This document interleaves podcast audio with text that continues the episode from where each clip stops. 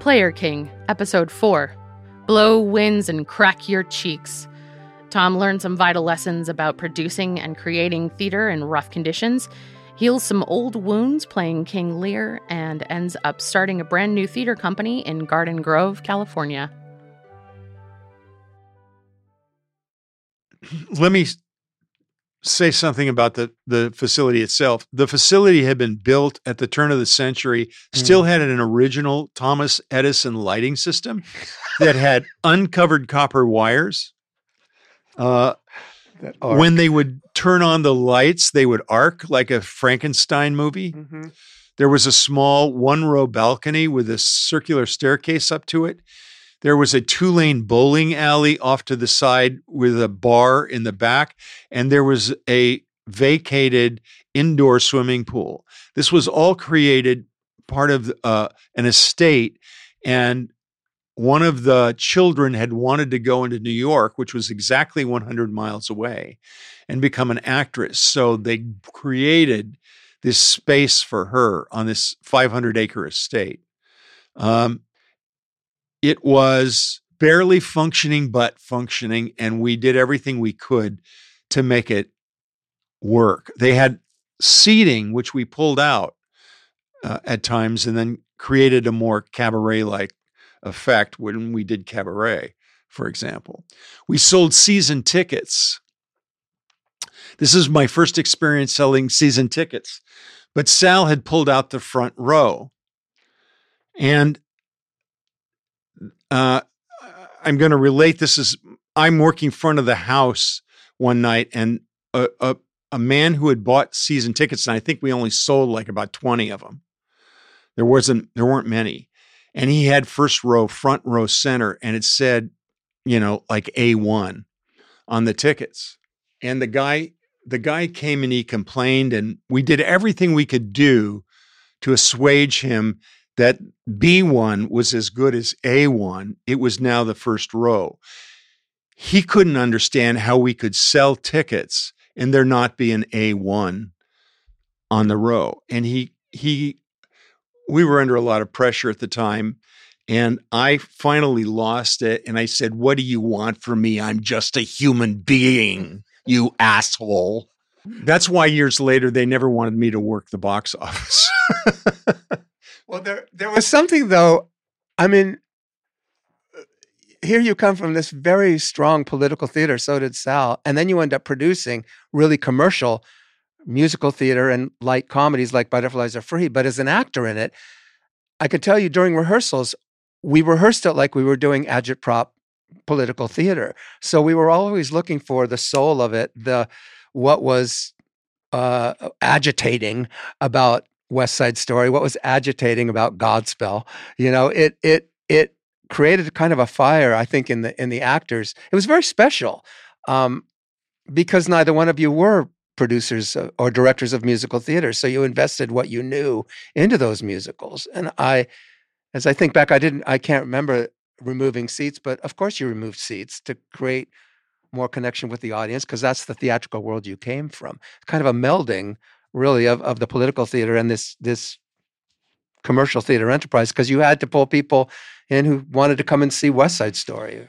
Well, and I we got reviews. And so they came down and reviewed it. The guy from Scranton, the Scranton Times would review it. And and so we we would get reviews that would spread the word. And this was our first production, so it was important. And the guy gave us a pretty good review. He gave us a pretty he said it was worth going to see.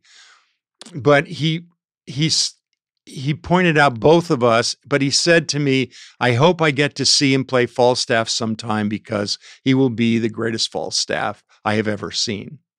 And that was like, you know, Yeah. that, that was that was another pat on the back. Keep doing what you're doing. Yeah, a that sign. you're doing something right from that production. I mean, we didn't have huge audiences then, but we had enough to survive. We got through it. I was able, by the way, to pay back my mom the $5,000, and I was able to pay back the lawyer the $5,000. I was never able to pay back myself the $5,000 I took from retirement. Did you take a salary I, th- I think I got the, I think I got $75 a week. and all the spaghetti you and, could eat? and and Red Dye number Yeah. two, We used to call it red dye number two, which, which, was how, Kool Aid, basically. which is how they made the spaghetti red. it wasn't true, but the property actually had a chef on it. But yeah, we. Oh my gosh! So we, four seasons of summer stock. Four seasons of summer stock and two seasons of dinner theater. Mm-hmm. And I ended up, I did the last dinner theater. You did one of them, didn't I you? did the first, the Jacques Brel dinner theater. Yeah. yeah. Which was in the mansion. Yeah, in October, which is pretty cool in Pennsylvania. Yeah. It, it was a great time to be there. Yeah. So uh, we ended up doing it, and uh, I ended up doing Love by Murray Schisgal Mhm. with Kushka, uh, Richard Faring, who's no Mhm. longer with us, and uh, Pam, who I ended up marrying, Pam Mhm. Franklin, ended up marrying her there in Honesdale. And uh, who else was there? There were Rick Kleber. Kleber, Rick Kleber was there. who went on to have a professional career. Yeah, big, cr- pretty big career. He's still Yeah, working. Director, actor, yeah. Yeah. Yeah, Lauren was in uh, Mitchell, who ended up in the Sondheim piece, was in the Jacques Brel, the first, what do we call it, winter stock? I can't remember what we called it. I, Um, I think we called it dinner theater because there was a deal where Oh, people could have could eat at the mansion restaurant and then come up and see the show Right. on the third floor. Right. So, how, what was it like, like four years of it? Did it, Well, again, this gets back to producing. The guy that originally who owned the place was a German uh, who had been who who had been on Wall Street and stuff, and he bought the estate. Um, and he had his family, and they lived on the estate. Uh, he eventually sold to a small time mafia guy in Scranton. And that's when I mean things were going along. The the German guy was difficult to deal with um, because he everything came from business. Sal, of course, got along with him. I didn't so well. And they and the theater company changed, got mature, got better in certain Yeah. ways. I oh, Lauren did what two Two. summers? Yeah. Uh, You did Craig all four- Peralta, I you did all four. again, Um, I was a tribe person. you know, was- Gino came in. Yep, Gino Gaudio. Yeah. Who ended up on Broadway and uh, as uh, one of the swings for uh, Seven Brides for Seven Brothers. As Craig ended up playing it as well, Yeah. the young brother. Yep. Yeah, a lot of uh, uh, professionals came and went through that company. So why did it stop? Well, again, he sold, he was going bankrupt. So he ended up selling the estate to this mafia guy. We came back for the fourth year. And I mean, uh, we were doing Fiddler on the Roof. Do you remember? Mm-hmm. I was playing Tevye and I I was into it. I you know, I thought it was a good company. I thought it was one of our better productions. Uh and in the middle of one of the shows, we had set up cabaret tables. So we were doing the show and in the middle of the show and I was I I was uh it was this emotional plea where I was uh talking to my daughters who were going away and um I I don't remember the exact scene. But all of a sudden, in the middle of the show, there's this guy making snide remarks and caustic remarks about us on stage. And that got to me, and it was a pretty full house. And I remember at the end of the show, after the bows, I ran out to confront this guy because I was really upset. And Sal came running around the side of the building and said, This guy's carrying a weapon. And he said, and you and he's mafia, and you don't want to mess with him. And he had he had brought in some prostitutes. So these prostitutes, they weren't they didn't usually go to the theater, but because the guy who owned it, I don't know if he was part of his gang or whatever. And uh, that night, I just went, "This is it for me. I'll finish out this year, and then that's it. I'm done." Uh, because because of that situation. And it at first I thought the mafia thing was a ruse, but in that area of the East Coast and in Mhm. Pennsylvania, there was a lot of small town mafioso kinds of setups based on who you were and they were they were running I don't know what they were running out out of the house but I I know one night they were out in a car on the back part of the estate shooting. There was gunfire. And I knew th- this was it.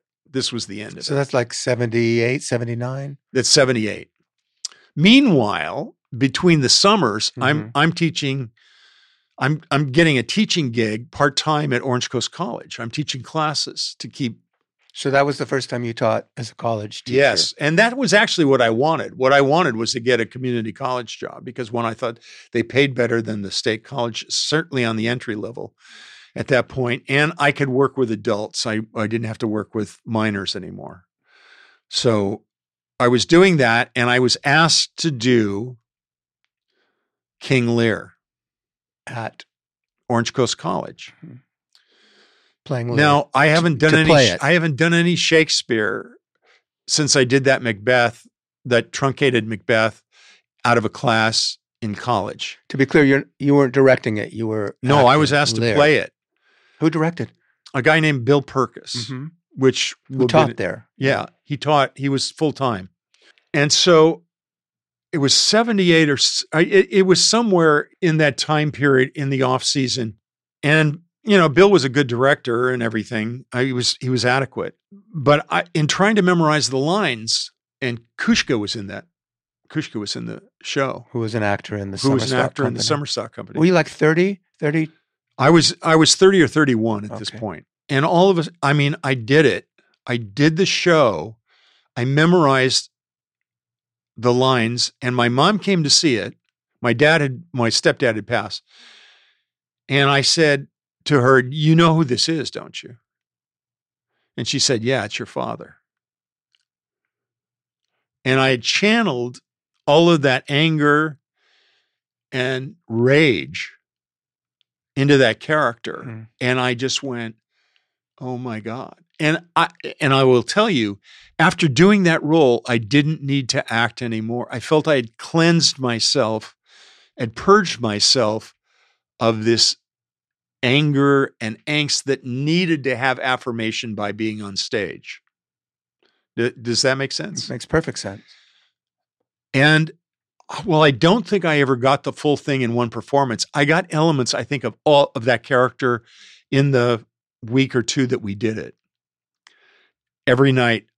And it, it just fed me and it lighted the fire and all of the For Shakespeare. for Shakespeare, the- all of the backing, all everything. Again, another pivotal moment here where I go, this is what I want to do hmm this is what I want to do. And I want to start. And I looked around between San, the old Globe in San Diego and a couple of small, relatively small theaters in Los Angeles. There certainly was no Shakespeare. And the Mhm. Shakespeare that was being done at South Coast at that time was not very good. And I wanted to dedicate a summer theater to Shakespeare. And that became that I I mean, and I went to Orange Coast College because it, at the Orange Fairgrounds, which was right across the street from Orange Coast College, there was a huge amphitheater. And I thought I could use that to do these shows. We could do them outdoors in the amphitheater. What I needed was a sponsor. And I went to the administration, I got a meeting, and then Prop 13 had just passed. And the funding of the community colleges was going down. And so I decided that I wanted to do Shakespeare and I wanted to start a Shakespeare theater. And based on what I had known, you know, I could teach part time and I, uh, at the community college, and I could start start this summer theater. Well, they told me, well, it's a good idea, but I don't think we can help you. And then out of nowhere comes this posting on a board for a job, and I it was 1978, and I I looked at it and it looked like let me back up just a bit. One of the things that Sal did was to help because we were we knew this wasn't going to last, was to help me get my acting uh, cards, my my union cards. Your equity card. So he talked he talked the owner of the uh, estate into me doing a voiceover of a video commercial for the estate in Philadelphia. And that I could do it and I would, you know, we could do it through an AFTRA contract. So I did an AFTRA contract voiceover for the estate and ended up, it ended up, there's a story there that I won't go into, but it ended up, wasn't a very good commercial. And I didn't do a very good job on the voiceover, but I ended up getting an AFTRA card, working AFTRA, got a SAG, bought into SAG and bought into equity. I had all of my union cards and it was my intent to go back to LA and, and start working as an actor. And then this this you said there was an article you responded to, or a uh, was that for the gem? Yeah. What what was it? It looked to me like what they were looking for was somebody to. They were opening a theater In Orange County. in Orange County, and they Grove. wanted somebody to train the community theater on how to operate it professionally. And it sounded to me like a like it was something I could do part time and go into LA and pursue acting. I, I said, those are the two things that I'm interested in doing. And they said, great. Now, when you saw that when the theater was partially, they took me on a tour of the theater and I could, and it, and it was spectacular. The, the Gem itself for an under 200 seat theater was the finest I had ever seen at that time. It was when it opened, it was gorgeous. Yeah. I mean, it really was spectacular. And I saw what they had in plan. And I the community theater was kind of a ragtag group of people that didn't have any stability and was working out of a kind of cafeteria setup at a junior at a junior high school. And so when I got on board, a season of plays had already been selected. Now, uh, I think it's important to note that I knew that I was walking into, I was now in my early th- 30s. Most theater companies are founded by a group of people who start doing their work. They gather a following, they start getting people donating to them and following them. And so from the ground up, you're building a structure with a foundation of the artistic company and audience and supporters. That's foundational. This is starting from the top down, Mm. and you, they end up creating a theater. Mhm. And so South Coast Repertory is a great example. Mhm. The theater, their fourth step theater, which is created in Costa Mesa, which is land donated to them by the Segerstrom Company, was based on the reputation that they had established over 20 some years. And based on the fact that they had a, a following and that they were, they needed to expand. They needed to go into a major theater, which changed their art, by the way, but I won't get into that, I think. Um, and they became foundational in Orange County. So, what I was looking for was a primarily summer theater that I would make professional, with the gem being as professional as I could make it, knowing that at the time it wasn't large enough to support an equity company, which changes. Well, anyway, I get the job out of these 12 people. There was one person who I guess voted against me out of the 17 people that were interviewing me. And uh, her name was Gwen Weisner, and she owned property in the city. She was from Texas. She loved the city. She loved, she just didn't think I was the right fit. However, she became one of my biggest backers uh, th- throughout. So Did you quit the show that you were in, the Catonsville? Yeah, I, I quit the show. Now I end up hi- hiring Frank later on as a director, but um, I did quit the show. He said, "Oh, why don't don't don't leave?" You know, and I said, "Frank, I I got to make some money, and I've got a, a job here, and I'm." Uh, and at that point, I realized, at that point, I realized I wasn't an actor. I mean, when when push came to shove, I ended up putting on theater and creating theaters. You know, the small theater in Hermosa Beach with Sal, the the thing of the company in uh, uh, Bethany with Sal. So I get this on my own, and uh, and I bring along Sal to to be to be uh, to create a summer conservatory, which I'll talk about in a minute. But um, and I I brought you and Melinda on to help do one of the shows. Now, the shows had been selected by Sandra, started off with Anything Goes, and Beth Hansen was in that, and Mhm. Beth Beth came from Bethany, um, eh, by way of Orange Coast College. Start off with Anything Goes, and then and Sandra was going to direct it. I was going to direct Arsenic and Old Lace, which she had selected. The third show, I slipped in Romeo and Juliet, which was going to be the first Shakespeare play, and it ran for two weeks, I think, two or three weeks. I, I slipped it in there. And then we did Mame, which you were involved with. Mhm. So that was the fourth show. And then I think we did Pippin. Anyway, we just did show after show after show after show. Now, I've got five months to prepare for this. I've got to find a, an audience for it.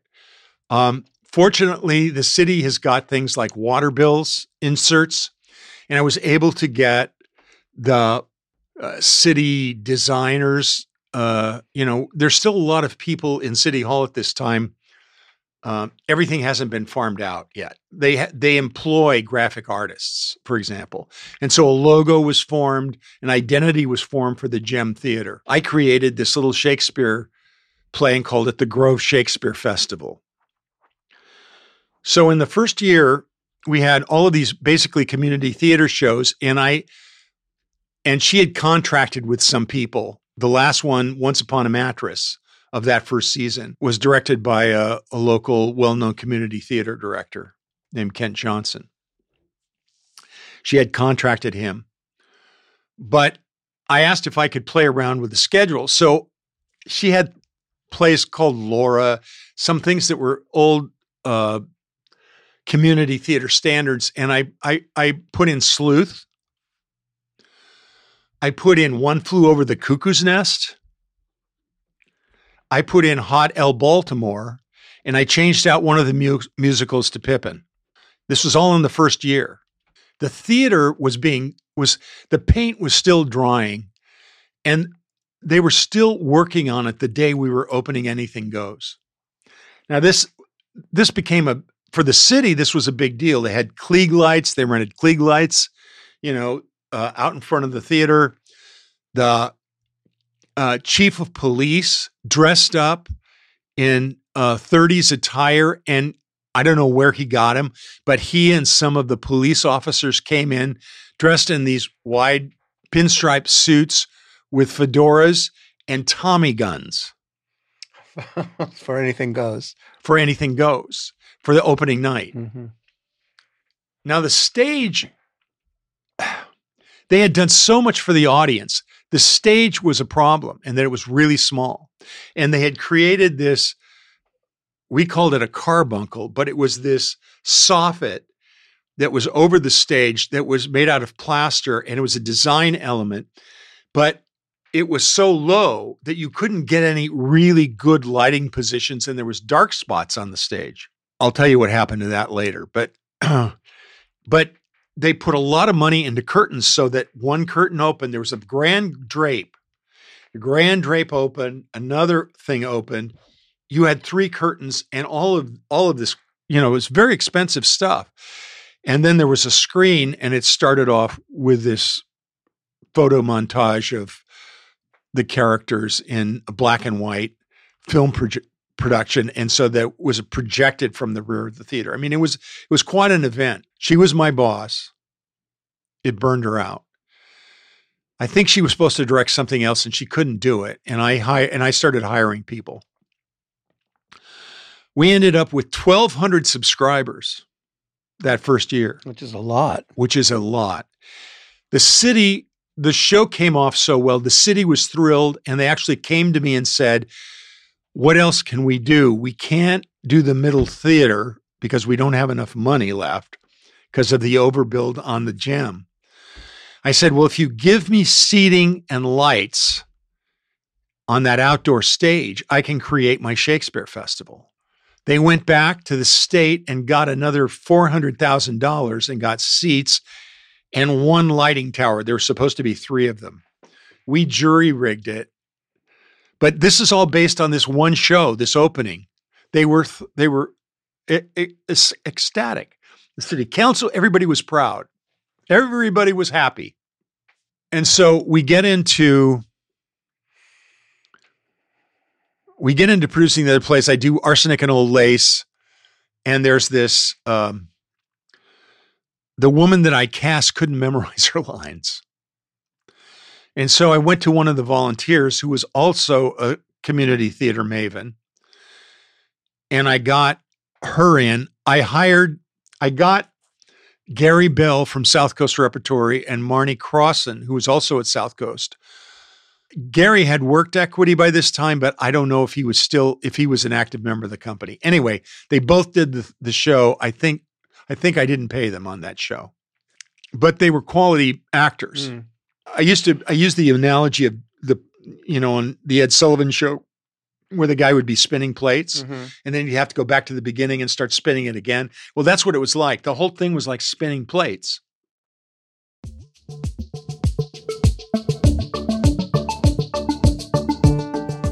A Player King is produced by Roland By, sound design, editing, and engineering by William Georges, directed, curated, and narrated by Elisa Braddock.